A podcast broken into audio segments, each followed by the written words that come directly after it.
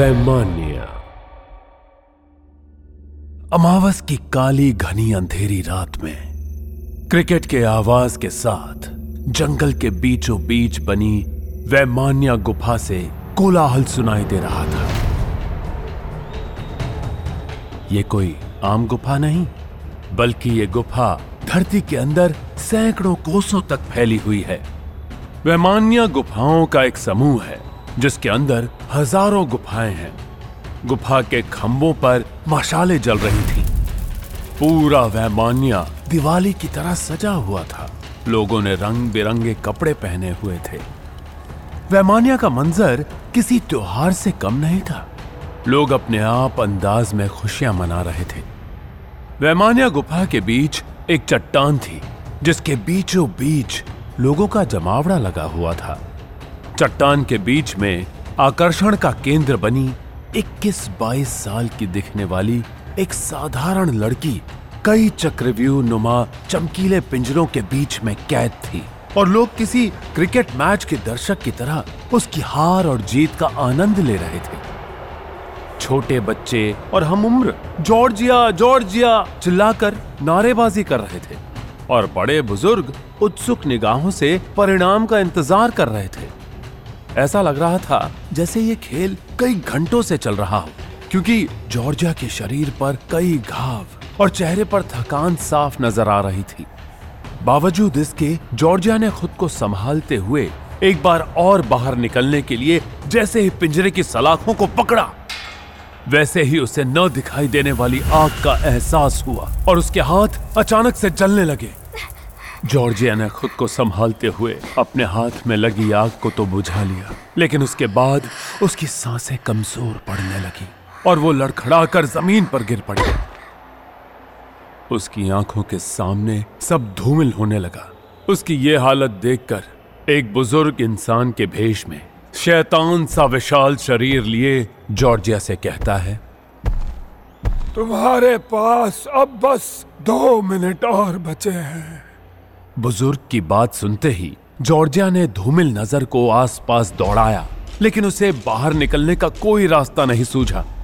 फिर उसकी नज़र ज़मीन की ओर गई और उसकी आँखें चमक उठी। जॉर्जिया ने भेड़िए की तरह अपने हाथ पैर को ज़मीन पर रखा और आसमान की ओर मुँह करके ज़ोर ज़ोर से हुकारना शुरू कर दिया। देखते ही देखते अचानक से जॉर्जिया का शरीर एक नया रूप लेने लगा।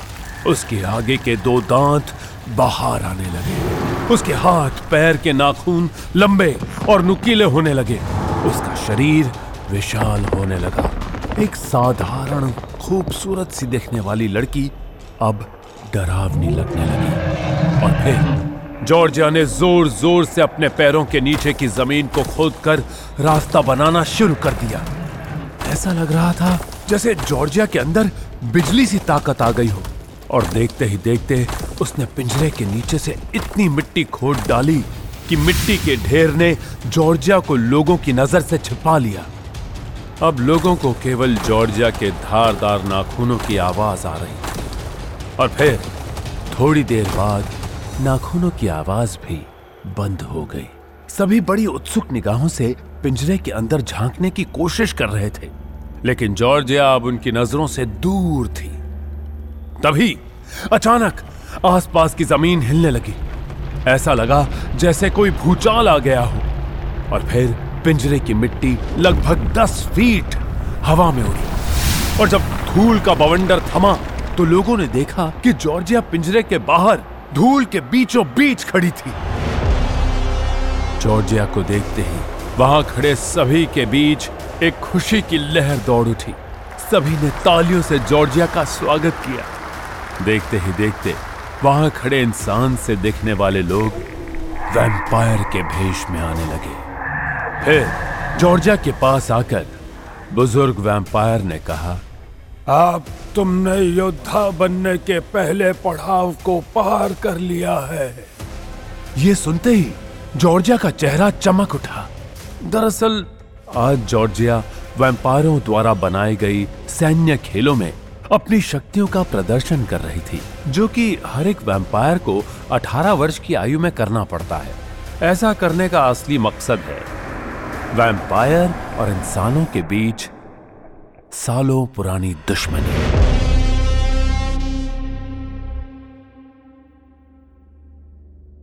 वैम्पायर अपने नौजवानों को उस दिन के लिए तैयार करते हैं, जिससे वो इंसानों से अपनी वर्षों पुरानी हार का बदला ले सकें। वर्षों पुरानी हार आज भी वैम्पायर योद्धाओं के अंदर एक कोलाहल पैदा कर जाती है। वैम्पायर समाज के पुराने योद्धाओं को पता है कि उस हार ने किस तरीके से खुशहाल वैम्पायर समाज को धरती के एक कोने में अलग दुनिया बनाकर छिपकर रहने पर विवश कर दिया। क्यों आज भी वैम्पायर बाहर की हवा को तरस जाते हैं? अपनी गुफा वैमान्या से बाहर निकलना उनके लिए मौत के मुँह में जाना था। यही कारण था कि वैम्पायर अपने बच्चों को इंसानी देश से कोसों दूर रखते थे और बचपन से ही उन्हें कहानियाँ सुनाते थे कि दुनिया में वैमान्या ही एक जगह है, जहाँ वैम्पायर रहते हैं और उनके अलावा धरती पर कोई नहीं रहता। ना ही इंसान, ना ही वैम्पायर और अगर कोई भी वैमान्य गुफा से बाहर गया तो उसकी मौत निश्चित है। इसलिए मौत के डर से वैमान्या से बाहर केवल वैम्पायर योद्धा जाते हैं और कोई नहीं।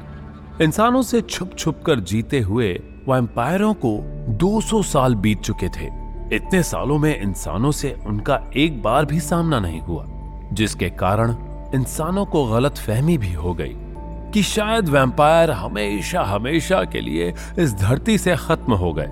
लेकिन इंसानों में कोई ऐसा था जो जानता था कि वैम्पायर धरती पर कहीं छुप कर बैठे हैं। और दूसरी तरफ़ वैम्पायरों का महाराजा, कोयल, खुद की शक्तियों को बढ़ाने में लगा था, ताकि जब इंसानों से जंग हो तो इंसानों को हरा सके। अपनी ट्रेनिंग खत्म करने के बाद, जब जॉर्जिया अपने कमरे में आई तो उसकी माँ डायना कमरे में उसका इंतज़ार कर रही थी। आज तुम्हें एक योद्धा बनते देख मुझे बहुत खुशी हो रही है जॉर्जिया। मुझे भी इसी दिन का इंतज़ार था माँ। अब से मैं भी एक योद्धा हूँ। अब आपको बताना ही होगा मेरे पिता की मौत कैसे हुई। आज मुझे सच सुनना है बचपन की कहानियाँ नहीं। मैंने हमेशा से सच ही कहा है। उनकी मौत महज एक इत्तेफाक थी। इतना सुनते ही जॉर्जिया के अंदर सालों से दबा गुस्सा फट पड़ा। इसका मतलब काल कोठरी में बंद इंसानों ने जो कहा वो सच है कि मेरे पिता को इंसानों ने मारा है। ये झूठ है। धरती पर केवल इतने ही इंसान थे जितने कारावास में है। हमने सभी इंसानों को मौत के घाट उतार दिया है। मैं अपने पिता के कातिलों का पता खुद लगा लूँगी। अगर तुम बदले के रास्ते पर गई न जॉर्जिया तो पूरा वैमानिया तबाह हो सकता है।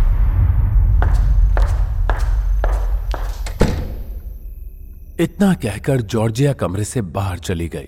दूसरी तरफ़ सुबह होने वाली थी। सभी वैम्पायर सोने की तैयारी में थे और उसी का फ़ायदा उठाकर जॉर्जिया रोज़ाना की तरह आज भी चुपके से वैम्पायर सिटी से बाहर इंसानों को खोजने के लिए निकल गई क्या जॉर्जिया इंसानों को खोज पाएगी? किसने और क्यों मारा जॉर्जिया के पिता को? आखिर कैसे लेगी जॉर्जिया अपने पिता की मौत का बदला? इन सारे सवालों का जवाब जानने के लिए सुनते रहिए वहमानिया सिर्फ़ ऑडियो पिटारा पर।